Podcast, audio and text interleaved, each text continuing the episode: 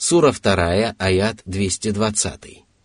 في الدنيا والآخرة ويسألونك عن اليتامى قل إصلاح لهم خير وإن تخالطوهم فإخوانكم والله يعلم المفسد من المصلح ولو شاء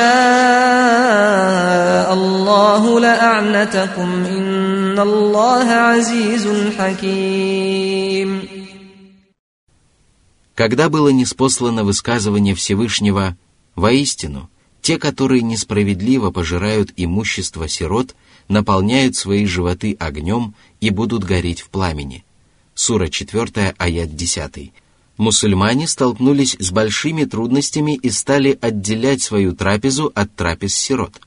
Они боялись прикоснуться к имуществу сирот даже во время трапезы, хотя люди обычно делятся друг с другом едой. Когда же они спросили об этом пророка Мухаммада, Всевышний Аллах сообщил о том, что от правоверных требуется лишь беречь имущество сирот, заботиться о нем надлежащим образом и даже приумножать его благодаря торговле. Мусульманам было позволено смешивать свое имущество с имуществом сирот во время трапезы и при других подобных обстоятельствах, если только это не причиняло сиротам явный ущерб. А причина этого предписания заключается в том, что сироты являются братьями правоверных, а ведь братья всегда имеют много общего. Критерием взаимоотношений с сиротами являются намерения и поступки. И если мусульманин искренне желает добра сироте и не посягает на его имущество, то он не совершит греха, даже если непреднамеренно воспользуется частью его имущества.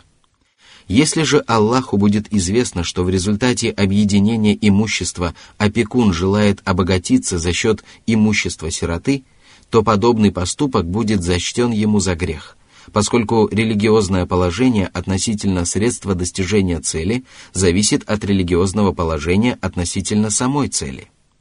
Из этого аята следует, что разрешается объединять имущество для трапезы в торговле и при других подобных обстоятельствах. Это предписание является милостью Всевышнего Аллаха и облегчением для правоверных. Если бы Аллах захотел, то не позволил бы мусульманам поступать так, и тогда они оказались бы в затруднительном положении. Они не смогли бы выполнять обременительные предписания религии и часто совершали бы прегрешения.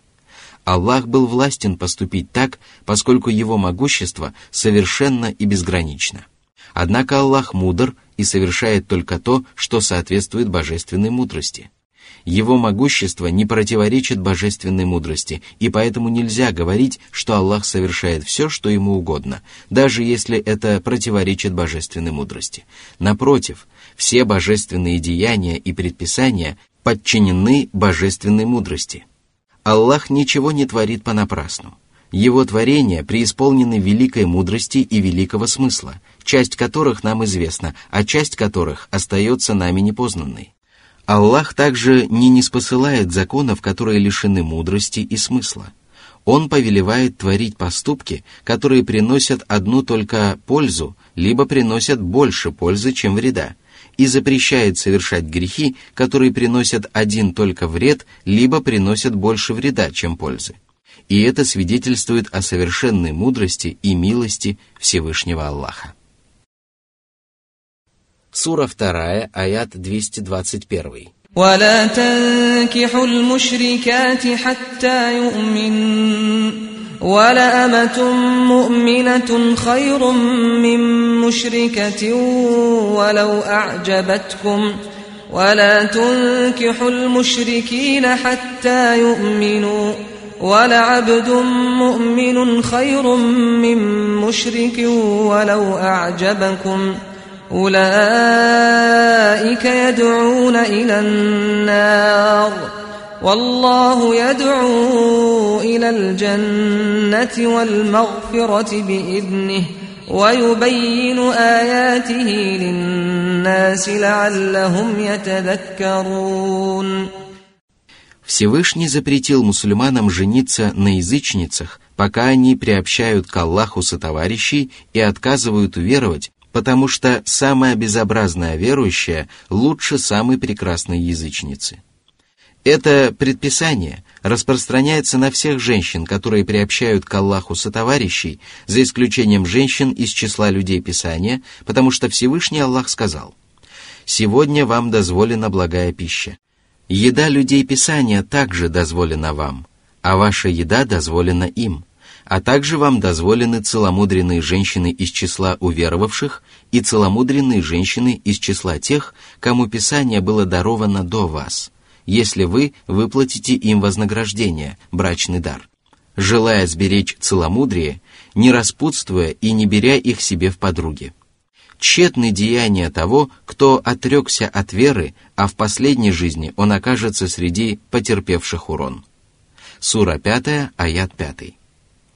Аллах также запретил мусульманам выходить замуж за многобожников, и это предписание обладает самым широким смыслом и не имеет исключений. Затем Аллах разъяснил причину, по которой мусульманам и мусульманкам запрещается вступать в брак с теми, кто отказывается исповедовать мусульманскую веру.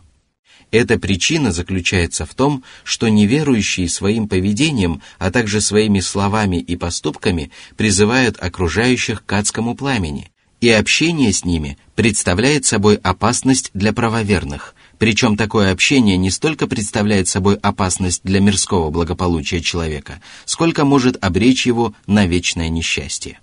Если принять во внимание причину неспосланного предписания, то из обсуждаемого нами аята вытекает запрет на общение с многобожниками и еретиками, Ибо если мусульманинам запрещается вступать в брак с многобожниками, несмотря на большую пользу, которую человек может извлечь из этого, то простое общение с ними тем более должно быть запрещено, особенно если в результате такого общения мусульманину приходится прислуживать многобожнику или унижаться перед ним.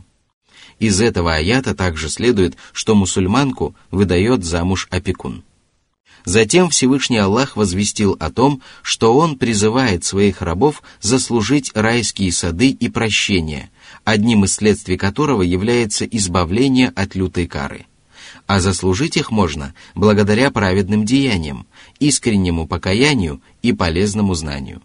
Таким образом, Аллах разъясняет людям свои знамения, дабы они вспомнили о том, что предали забвению – изучили то, чего прежде не ведали, и принялись совершать праведные поступки, которыми прежде пренебрегали. Сура 2, аят 222. ويسألونك عن المحيض قل هو أذى فاعتزلوا النساء في المحيض ولا تقربوهن حتى يطهرن فإذا تطهرن فأتوهن من حيث أمركم الله إن الله يحب التوابين ويحب المتطهرين Всевышний поведал о том, что мусульмане спрашивали пророка Мухаммада о положении женщины во время менструации. Позволяется ли женщине во время менструации делать все, что она могла делать до начала месячного кровотечения? Или же женщина во время менструации становится абсолютно нечистой, как утверждали иудеи? Всевышний сообщил, что менструация причиняет страдания, и это обстоятельство уже требовало от премудрого Аллаха запретить рабам приближаться к женщинам во время менструации. Именно поэтому Аллах запретил мужчинам приближаться к женщинам во время месячных кровотечений через орган, из которого происходит выделение крови, причем мусульманские богословы единодушны по поводу этого запрета. Поскольку запрет вступать в половую близость только через орган, из которого происходит выделение менструальной крови, является конкретным, из него следует, что мужчинам дозволено ласкать своих жен во время менструации и совершать все, кроме полового акта. Однако из повеления не приближаться к женщинам, пока они не очистятся, следует, что мужчинам надлежит избегать прикосновения к тем частям женского тела, которые расположены близко к половым органам. Из всего сказанного можно заключить, что женщину во время менструации нельзя ласкать в области от пупка до колен. Это также подтверждается поведением пророка Мухаммада, который ласкал жену во время менструации только после того, как приказывал ей надеть изар. Избегать вступления в половой акт и прикосновения к своей жене в области между пупком и коленями мужчина должен до того, как она очистится от месячного кровотечения, то есть до прекращения кровотечения. С прекращением кровотечения исчезает причина, которая удерживала мужчину от подобных поступков. Однако совершать эти поступки ему разрешается только при двух условиях – после прекращения кровотечения и после купания женщины. С прекращением кровотечения выполняется первое условие, но второе остается невыполненным – когда же женщина совершит ритуальное очищение и искупается, то мужчине разрешается вступать с ней в половую близость в соответствии с повелением Аллаха, то есть через половые органы, но не через анальное отверстие, потому что именно матка является местом развития зародыша. Из этого откровения следует, что после окончания менструации женщина обязана искупаться и что ритуальное очищение является правильным только после окончания менструального кровотечения. Из него также следует, что мусульмане имеют право очищаться при любых обстоятельствах, потому что Аллах любит своих очищающихся рабов. Именно поэтому ритуальное очищение – это обязательное требование для совершения намаза, обхода вокруг Каббы и прикосновения к свитку Корана. Такое очищение подразумевает также духовное очищение от дурных нравов, порочных качеств и низменных деяний. Сура 2, аят 223. نساؤكم حرث لكم فأتوا حرثكم أنا شئتم وقدموا لأنفسكم واتقوا الله واعلموا أنكم ملاقوه وبشر المؤمنين Мужчинам разрешается вступать в половую близость со своими женами спереди или сзади, но только через половые органы, потому что именно матка является пашней, на которой развивается зародыш. Это откровение подразумевает запрет на половую близость через анальное отверстие, потому что Аллах разрешил вступать в половую близость только через половые органы. Этот запрет упоминается во многих хадисах пророка, который проклял того, кто вступает в половую близость через анальное отверстие. Затем Аллах повелел своим рабам предварять для себя добрые деяния, которые приближают человека к Аллаху. Одним из таких деяний является половая близость с женой, благодаря которой человек надеется приблизиться к своему Господу, заслужить вознаграждение и приобрести потомство, которое по воле Аллаха принесет ему большую пользу. Аллах также повелел исповедовать богобоязненность при любых обстоятельствах и воспользоваться для этого познаниями о том, что люди непременно встретятся со своим Господом и получат воздаяние за свои праведные и неправедные деяния. Затем Аллах повелел обрадовать правоверных, но не упомянул самой благой вести, что свидетельствует о том, что она имеет самый широкий смысл и что правоверных ожидает радость как при жизни на земле, так и после смерти. Каждый из них обретает великое благо и сумеет уберечься от вреда в зависимости от своей веры. Это и многое другое подразумевается под этой благой вестью. Из этого следует, что Аллах любит правоверных и любит то, что приносит им радость. Из него также следует, что желательно вдохновлять мусульман на праведные деяния, напоминая им о вознаграждении при жизни на земле и после смерти, которое уготовано для них Аллахом. Сура 2, аят 224. ولا تجعلوا الله عرضة لأيمانكم أن تبروا وتتقوا وتصلحوا بين الناس والله سميع عليم Любая клятва приносится для того, чтобы возвеличить того, кем клянутся, и подтвердить правдивость того, о чем клянутся – Всевышний Аллах повелел мусульманам охранять свои клятвы в самом широком смысле этого слова, однако сделал исключение для тех случаев, когда выполнение клятвы подразумевает отказ от того, что еще более угодно самому Аллаху. Именно поэтому Аллах запретил своим рабам сдерживать клятвы, которые мешают им совершать добрые поступки, избегать грехов и примирять людей – Если человек поклялся не выполнять обязательного предписания, то он обязан нарушить клятву, и выполнение клятвы при таких обстоятельствах является грехом. Если он поклялся не выполнять желательного предписания, то ему желательно нарушить клятву. Если он поклялся совершить запрещенный поступок, то он обязан нарушить клятву. Если он поклялся совершить нежелательный поступок, то ему желательно нарушить клятву. Если же он поклялся совершить разрешенный поступок, то ему следует сдержать свою клятву. Из этого аята также вытекает известное религиозное правило, согласно которому, если приходится выбирать между праведными деяниями, то отдавать предпочтение следует самому важному из них – в нашем случае сдерживание клятвы является праведным поступком, но выполнение обязательного предписания Аллаха является еще более праведным поступком, и поэтому предпочтение следует отдавать последнему благодеянию. Этот аят завершается двумя прекрасными именами Аллаха – слышащий и знающий. Аллах слышит все голоса и звуки и ведает о намерениях своих рабов. Он слышит слова тех, кто произносит клятвы и прекрасно знает об их добрых и дурных намерениях. Поведав об этом, Всевышний Аллах предостерег своих рабов от возмездия, которое непременно наступит, поскольку Аллаху известно обо всех деяниях и намерениях творений. Сура 2, аят 225.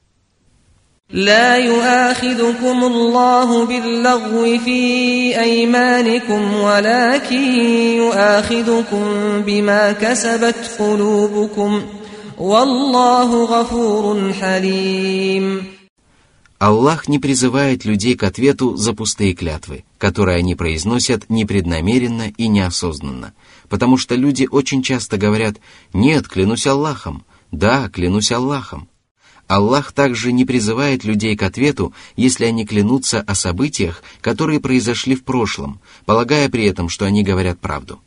Однако люди непременно ответят за клятвы, которые они принесли преднамеренно. Из этого следует, что намерения принимаются во внимание не только при оценке поступков, но и при оценке высказываний. Среди прекрасных имен Аллаха – прощающий и выдержанный. Аллах прощает тех, кто приносит покаяние, не спешит наказывать ослушников и даже покрывает их прегрешения. Он снисходителен к грешникам, несмотря на то, что он способен подвергнуть их наказанию, поскольку они находятся в его власти. Сура 2, аят 226.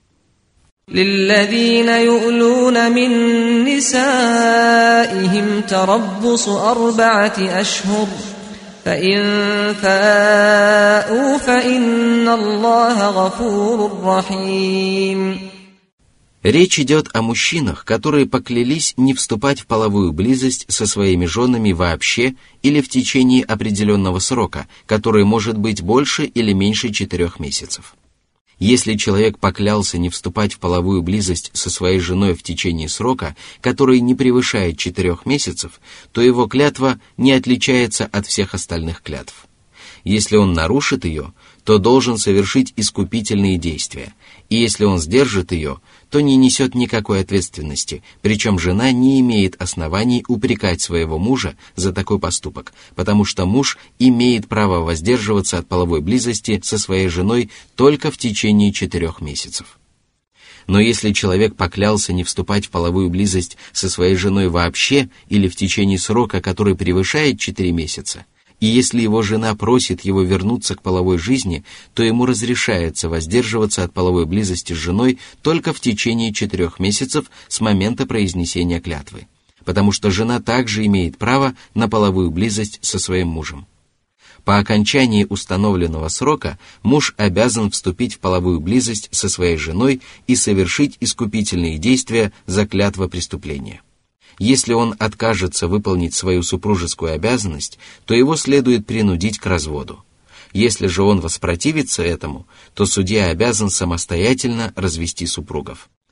Следует знать, что возобновление супружеских отношений Всевышнему Аллаху нравится больше, поскольку Аллах сообщил, что если муж возобновит половую жизнь со своей женой, несмотря на свою клятву воздерживаться от этого, то Аллах простит ему произнесенную клятву ради возобновления им полноценной супружеской жизни.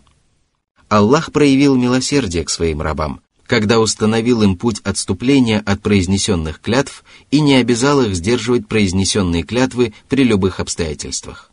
Аллах также проявляет милосердие к своим рабам, когда они возобновляют половую жизнь со своими супругами и относятся к ним с нежностью и милосердием. Сура 2, аят 227.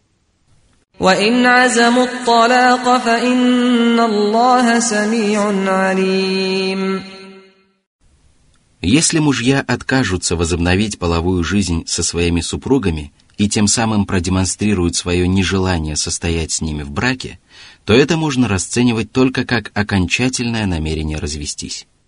Если дело приняло такой оборот, то муж обязан без промедления дать развод своей жене, и если он отказывается сделать это, то судья обязан принудить его к этому или развести супругов самостоятельно. Затем Аллах упомянул о своих прекрасных именах «слышащий» и «знающий». Это является грозным предупреждением мужьям, которые приносят подобные клятвы для того, чтобы причинить своим женам вред или доставить им неприятности.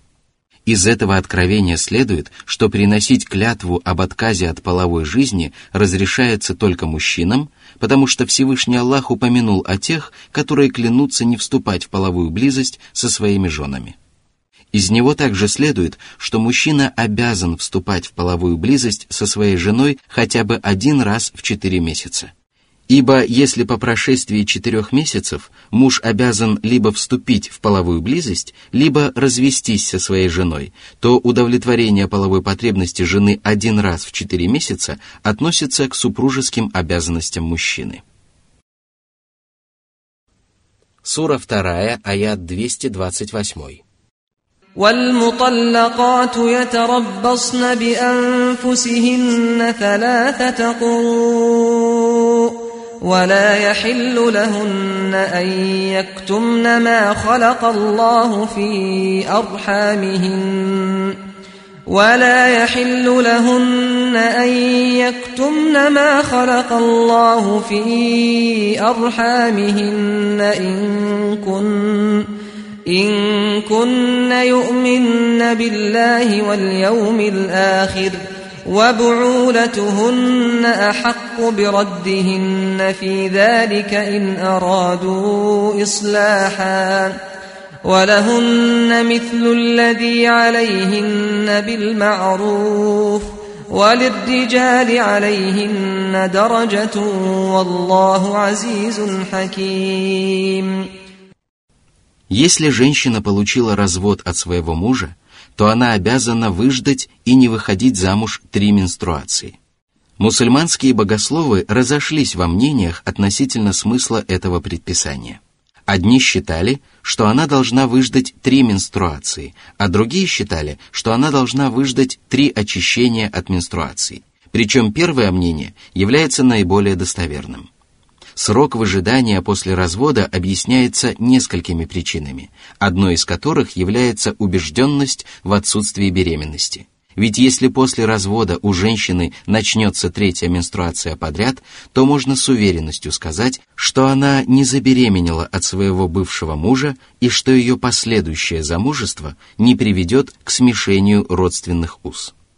По этой же причине Всевышний Аллах приказал женщинам сообщать о том, что Аллах сотворил в их утробах, и категорически запретил им скрывать беременность и начало менструации, поскольку сокрытие подобного знания чревато многочисленными дурными последствиями. Если женщина скрывает беременность для того, чтобы поскорее закончился установленный для развода срок, и она получила право выйти замуж за другого человека, то люди могут назвать отцом ее ребенка не его настоящего родителя. Если же подобное произойдет, то человек потеряет связь со своими настоящими родственниками и лишится законного наследства.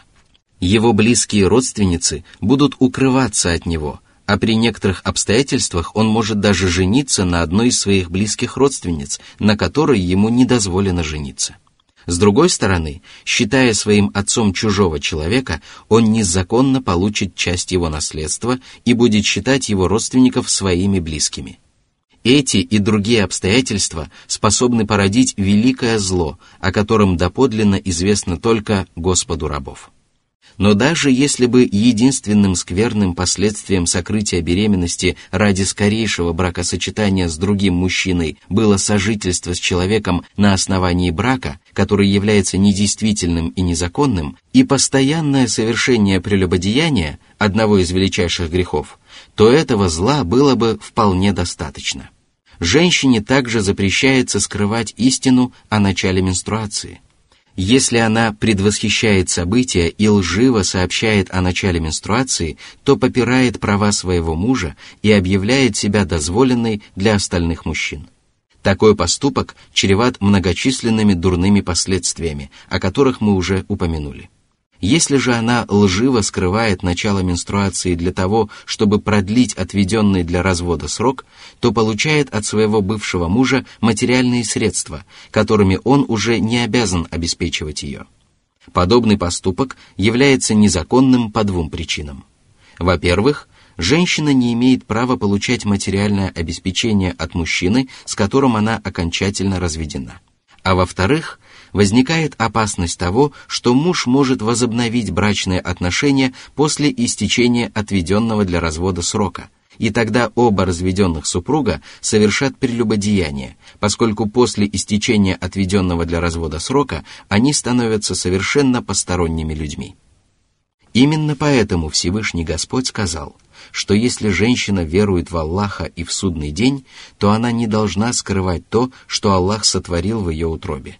Сокрытие этого знания свидетельствует о том, что женщина не уверовала в Аллаха и в судный день.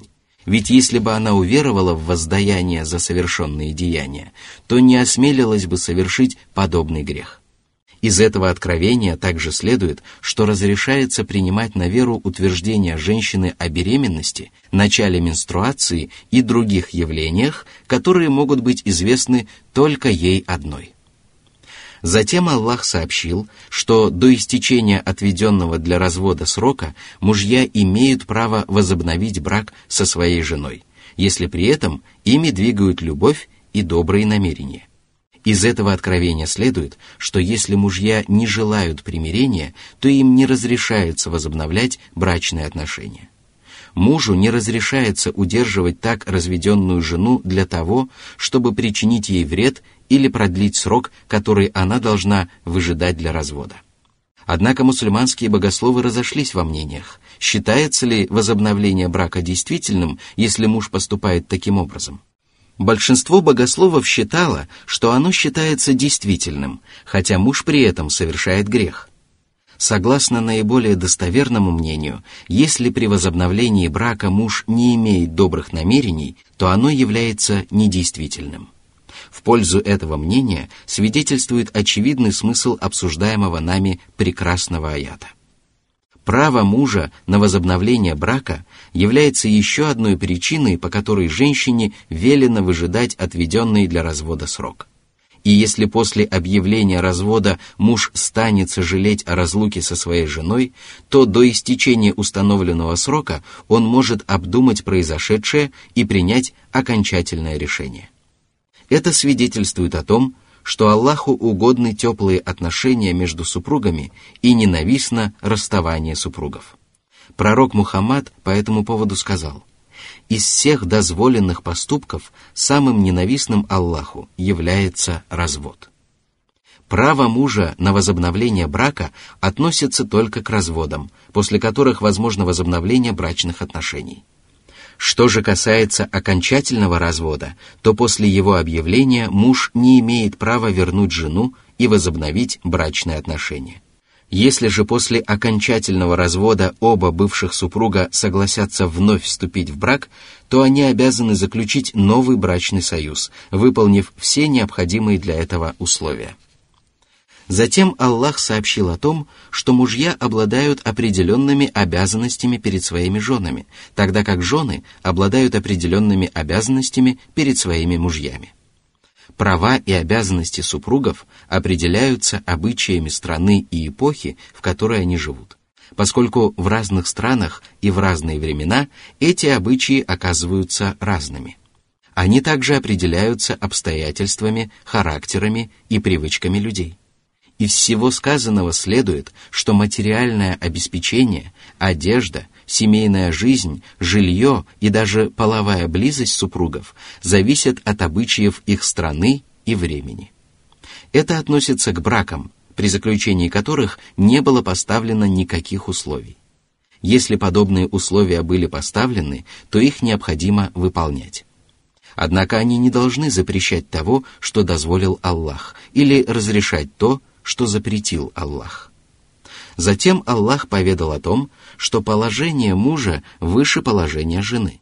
И поэтому обязанности жены перед мужем больше, чем обязанности мужа перед женой. В другом кораническом откровении по этому поводу говорится, «Мужчины являются попечителями женщин, потому что Аллах дал одним из них преимущество перед другими, и потому что они расходуют из своего имущества». Сура 4, аят 34. Только мужчины могут быть пророками и судьями, управлять государством или занимать руководящие должности. Наряду с этим мужчины получают вдвое больше прав, чем женщины, при распределении наследства и многих других делах. Среди прекрасных имен Аллаха могущественный и мудрый. Он обладает совершенным могуществом и великой властью – благодаря чему ему подчинены абсолютно все творения. Однако, несмотря на свои неограниченные возможности, Всевышний Аллах управляет своими творениями в строгом соответствии с божественной мудростью. Следует отметить, что общее правило выжидать после развода в течение трех менструаций не распространяется на беременных женщин, поскольку они должны выжидать до окончания беременности на женщин, с которыми мужья не уединялись после бракосочетания, поскольку они имеют право выйти замуж сразу после развода, и на рабынь, поскольку они должны выжидать только в течение двух менструаций.